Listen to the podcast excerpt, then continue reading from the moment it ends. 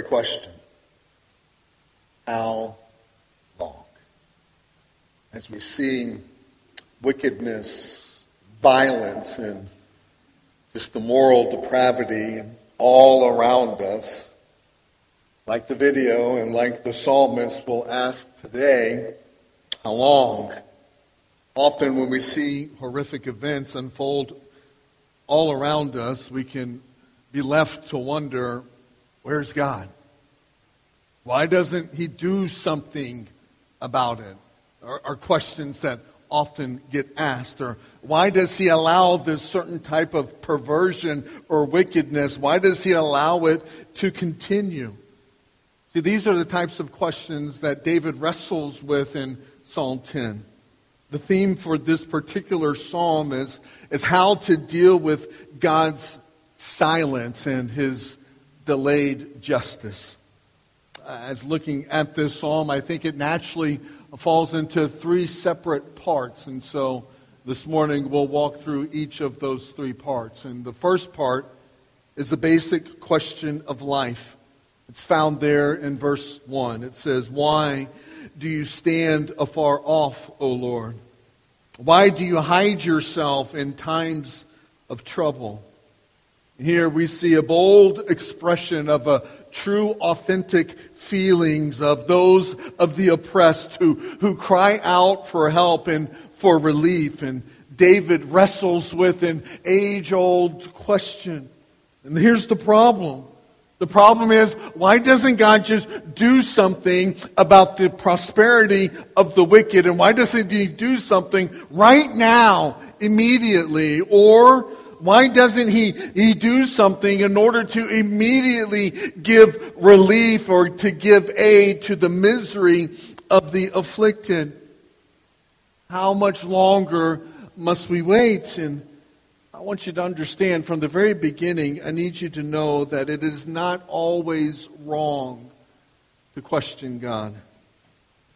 Believe that God welcomes our questions, just as long as, as those questions are asked in faith. To question God in and of itself is not wrong or inappropriate.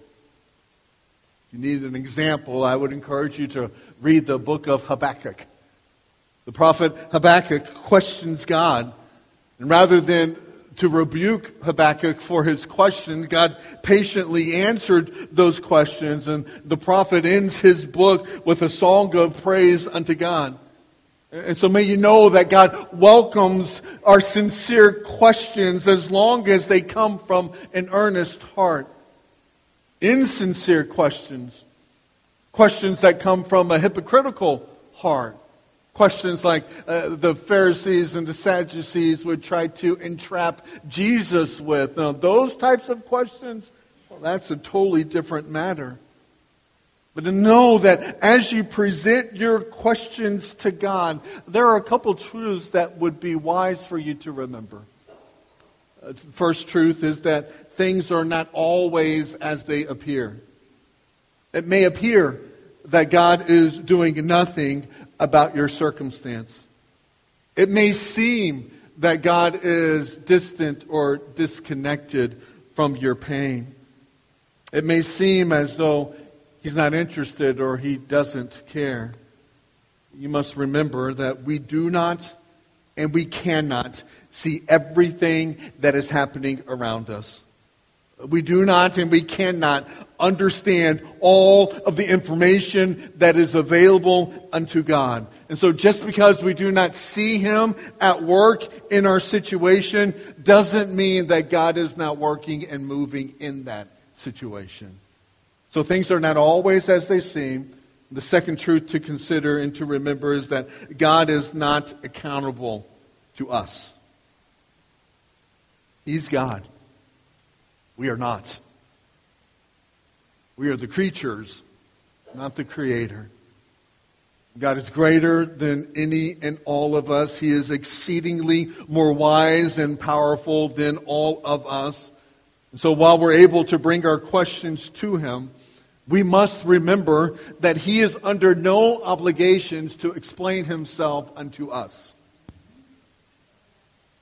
And when He chooses to be silent to your questions, uh, we must choose to trust in Him and in the promises of His Word. Because God is under no obligation to answer or to inform us of all of the details. We must trust in His sovereignty and accept His authority in our lives. And because our God is faithful, He can be trusted to work out all things in accordance to His will and in accordance to His glory. And so may you know that as you ask the questions to God, things are not always as they appear. And God is not accountable unto us. But He welcomes us to, to bring those sincere questions unto Him. And so let's be honest, David's questions from verse number one are questions that remain even unanswered today. And so the first part is the basic question of life how long? How long must this delayed justice occur? Uh, part two is to understand the cause of trouble or the cause of evil in this world. And so God is often the one that is blamed for the evil that exists today. Some people get upset at God, or some people grow bitter towards God all because he didn't prevent some horrific event from occurring to them or to someone whom they love. But we need to understand that God is not responsible for the evil that exists in this world. God is not responsible for the injustices that occur within our world every single day. No, wicked people are the source behind these things. Because wicked people do wicked things. Right? And so in these next 10 verses, there are going to be eight truths that summarizes the character and the conduct of such wicked people. And so let's look at these eight truths. Number one is that wicked people pursue and take advantage of the poor. Look at verse 2 It says, In pride, the wicked hotly pursue the afflicted. Let them be caught in the plots which they have devised. Pride is the original sin against God. Lucifer, the highest archangel who was created by God, had a deep desire to exalt himself above God. In Isaiah chapter 14, we read about how he was cast out of heaven because of that pride. And it was in the Garden of Eden that Adam uh, deliberately disobeyed God's command not to eat from the tree of knowledge of good and evil. And yet, Adam acted independently from God. It was pride that led him to believe that he knew better than what God had instructed him to do. And so the fall of man is the great example of Proverbs chapter 16, verse number 18 there it says that pride goes before destruction and a haughty spirit before a fall. You see, pride is the root of uh, the majority of sins committed against other people. And here we see that wicked people have an overinflated opinion about themselves.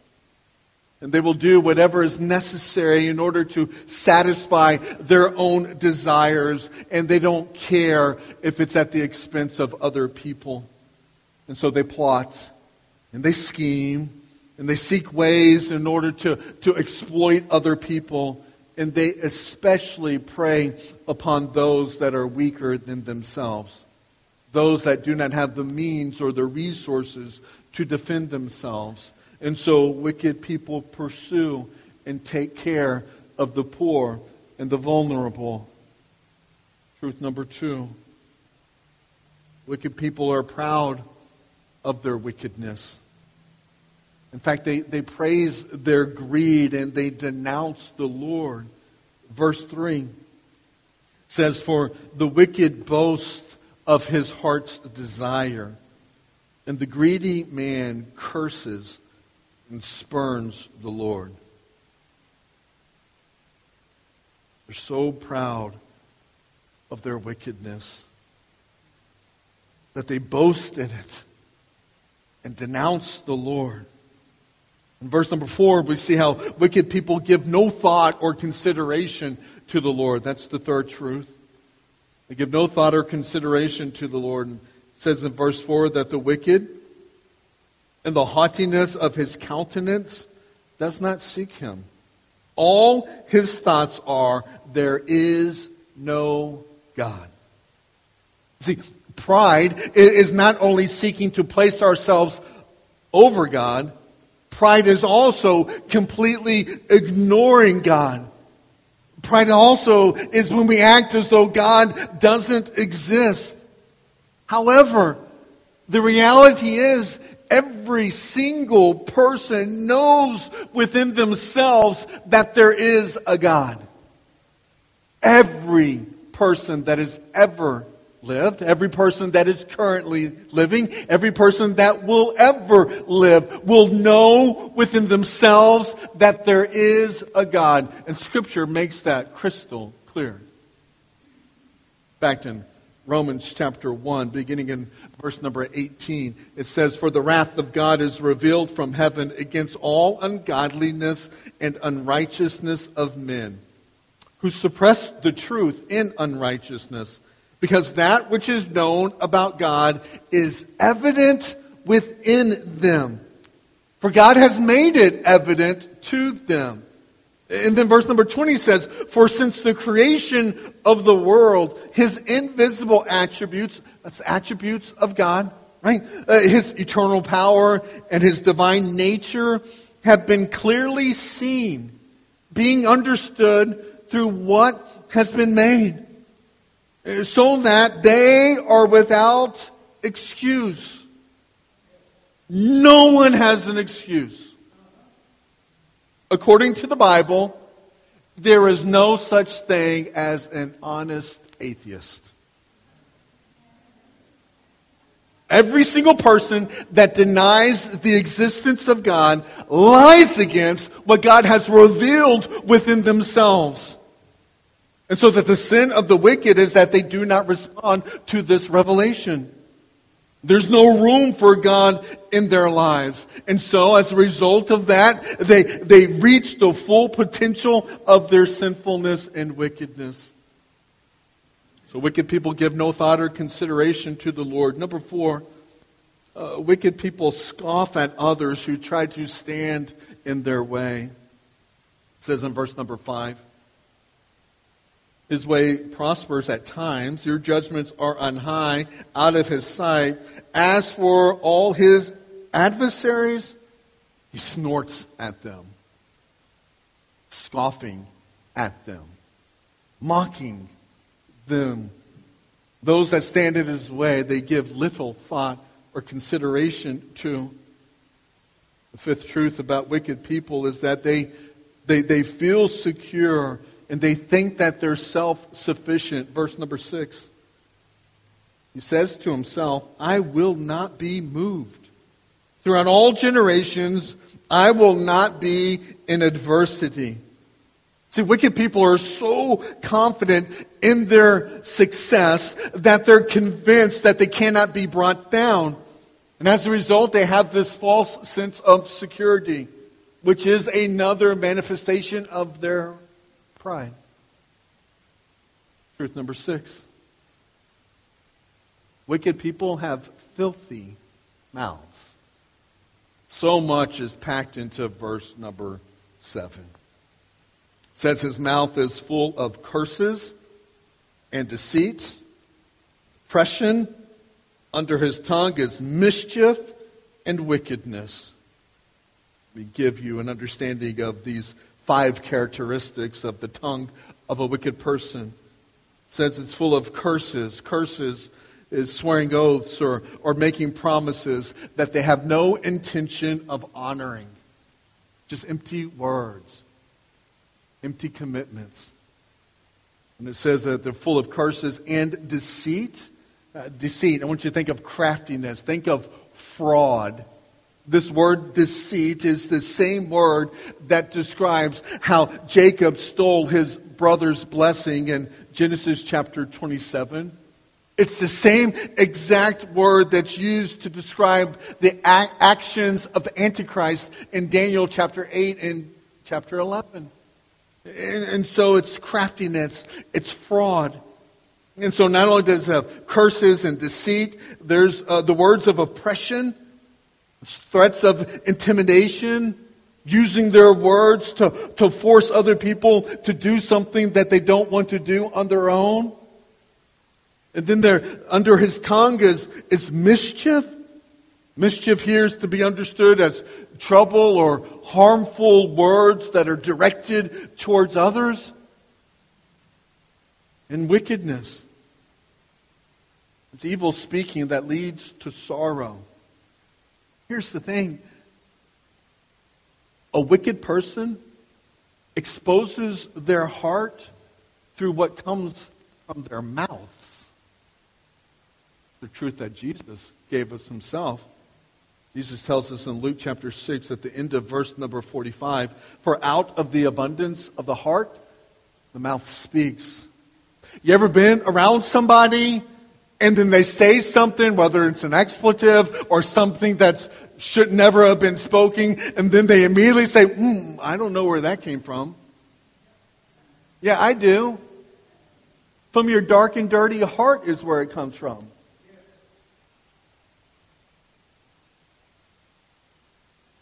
Rather than washing somebody's mouth out with soap, that used to be a thing uh, many years ago.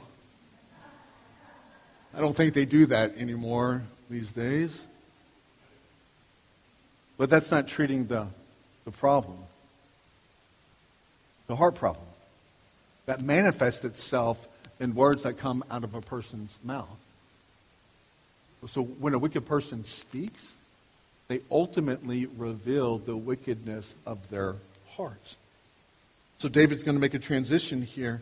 He's going to turn from what a wicked person thinks or, or what a wicked person says. Now he's going to focus upon what the wicked do. And so the seventh truth would be that wicked people are lawless. They're lawless. Beginning in verse number 8, it says, He sits in the lurking places of the villages.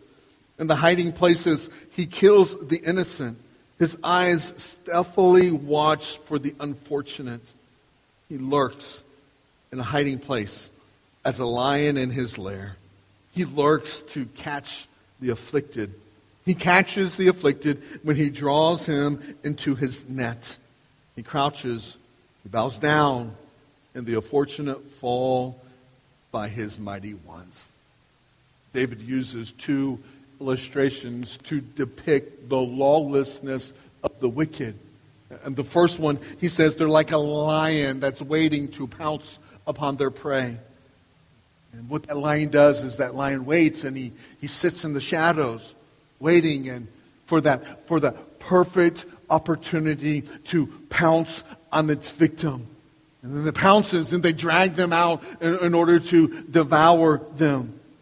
And so, like the lion, a wicked person spies upon the helpless, waiting patiently for the perfect time and to take advantage of them. He describes them like a lion, and then he describes them like a, like a hunter. Those that spread their nets or spread their, their traps. And the, as they spread those nets and traps, they'll disguise them. And then they'll wait patiently for the innocent, the unsuspecting, to stumble across them and to be entrapped by them. Why do these things happen? Why do dictators rise in contempt of others? Why is it that so many people fail to value, honor, and respect the sanctity of life? Why do so many companies and organizations market sex, violence, moral corruption, to our pre adolescent children through toys, through games, through cartoons? Why is it that industries will exploit cheap labor and the natural resources that come from underdeveloped nations and thus leaving its people and its land stripped bare. Why do these things happen? Well, the answer's found in, in the fact that wicked people, this is the eighth truth, wicked people think that God will overlook their sinfulness. That's why they happen. Look at verse number 11. He says to himself, God has forgotten. He has hidden his face. He will never see it. You understand that Satan is the master deceiver. Because wicked people do not receive immediate retribution for their sin, they, they tend to think that God's overlooked their offense and it's not really that big of a deal. So ultimately, wicked people make the mistake uh, and they, they mistake God's patience with evil and, and, and they mistakenly take that as his lack of interest for injustice. Or they see God's patience as a lack of concern for innocent victims. And So, therefore, what ends up happening is God's warning of judgment are meaningless to them because judgment is not instantly carried out. Which brings us to the third part, the third section of this psalm. Part one was the basic question of life. Part two was the cause of trouble and evil in this world. Part three is the answer. What is the answer to trouble and evil in this world. And part 3 picks up in verse number 12. Let's just read through this. It says, Arise, O Lord, O God, lift up your hand. Do not forget the afflicted. Why has the wicked spurned God? He has said to himself, You will not require it. So, how do we handle the, the frustration that can come with God's silence or his delayed justice? Well, in the next verse, in response to the claim that the Lord's not paying attention, David declares that God sees exactly what's happening. He says in verse number 14, You have seen it, for you have beheld mischief and vexation to take it into your hand. The unfortunate commits himself to you. You have been the helper of the orphan. And then in verse number 15, uh, we see that God will expose and judge every evil act. And verse 15 says, Break the arm of the wicked and the evildoer. Seek out his wickedness until you find none. The wicked claim that there is no God. But in verse number 16, we see that the Lord is king. And as king, he rules and reigns over everything. And, so the, the psalm ends with a ringing confession. Look at it, verse 16.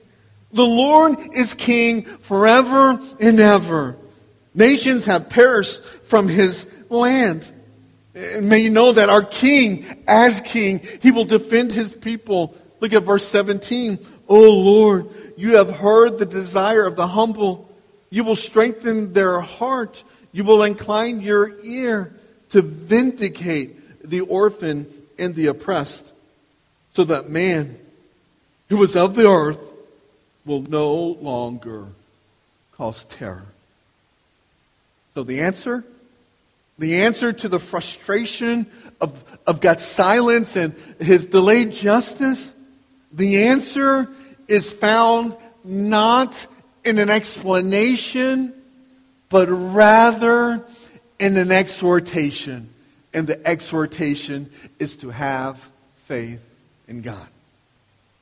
Remind yourself of God's character. Remind yourself of the promises of His Word.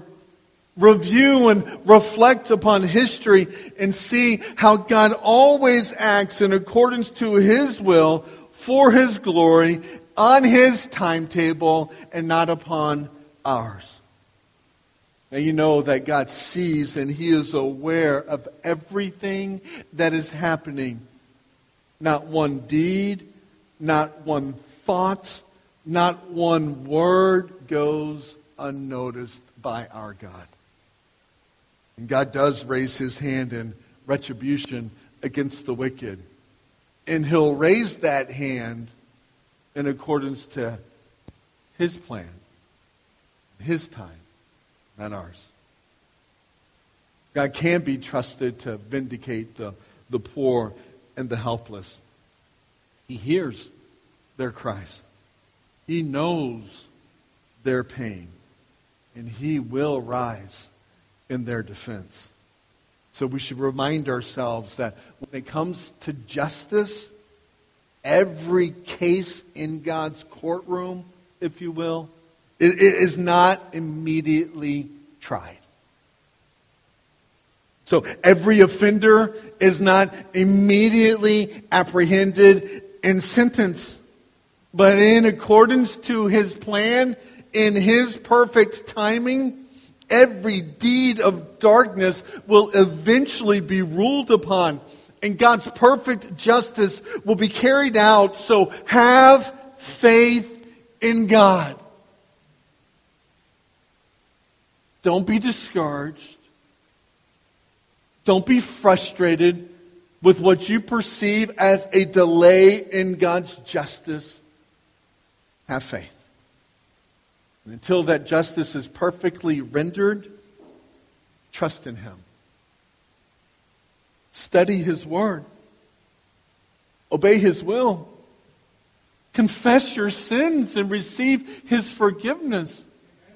Repent and receive Christ as Lord and Savior of your lives and make a commitment to walk in obedience to His Word and to His will. And don't worry about when things will be made right.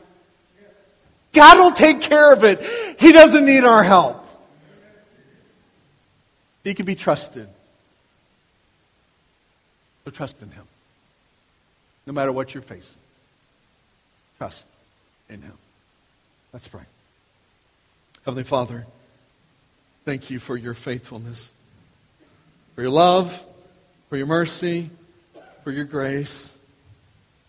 We also thank you for your sovereign justice, for your wrath. God, we know that you see and hear and know all things.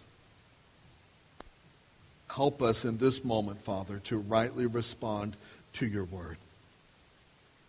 With the confession of sins and the making of commitments, may you be pleased by what you see from us right in here, right now.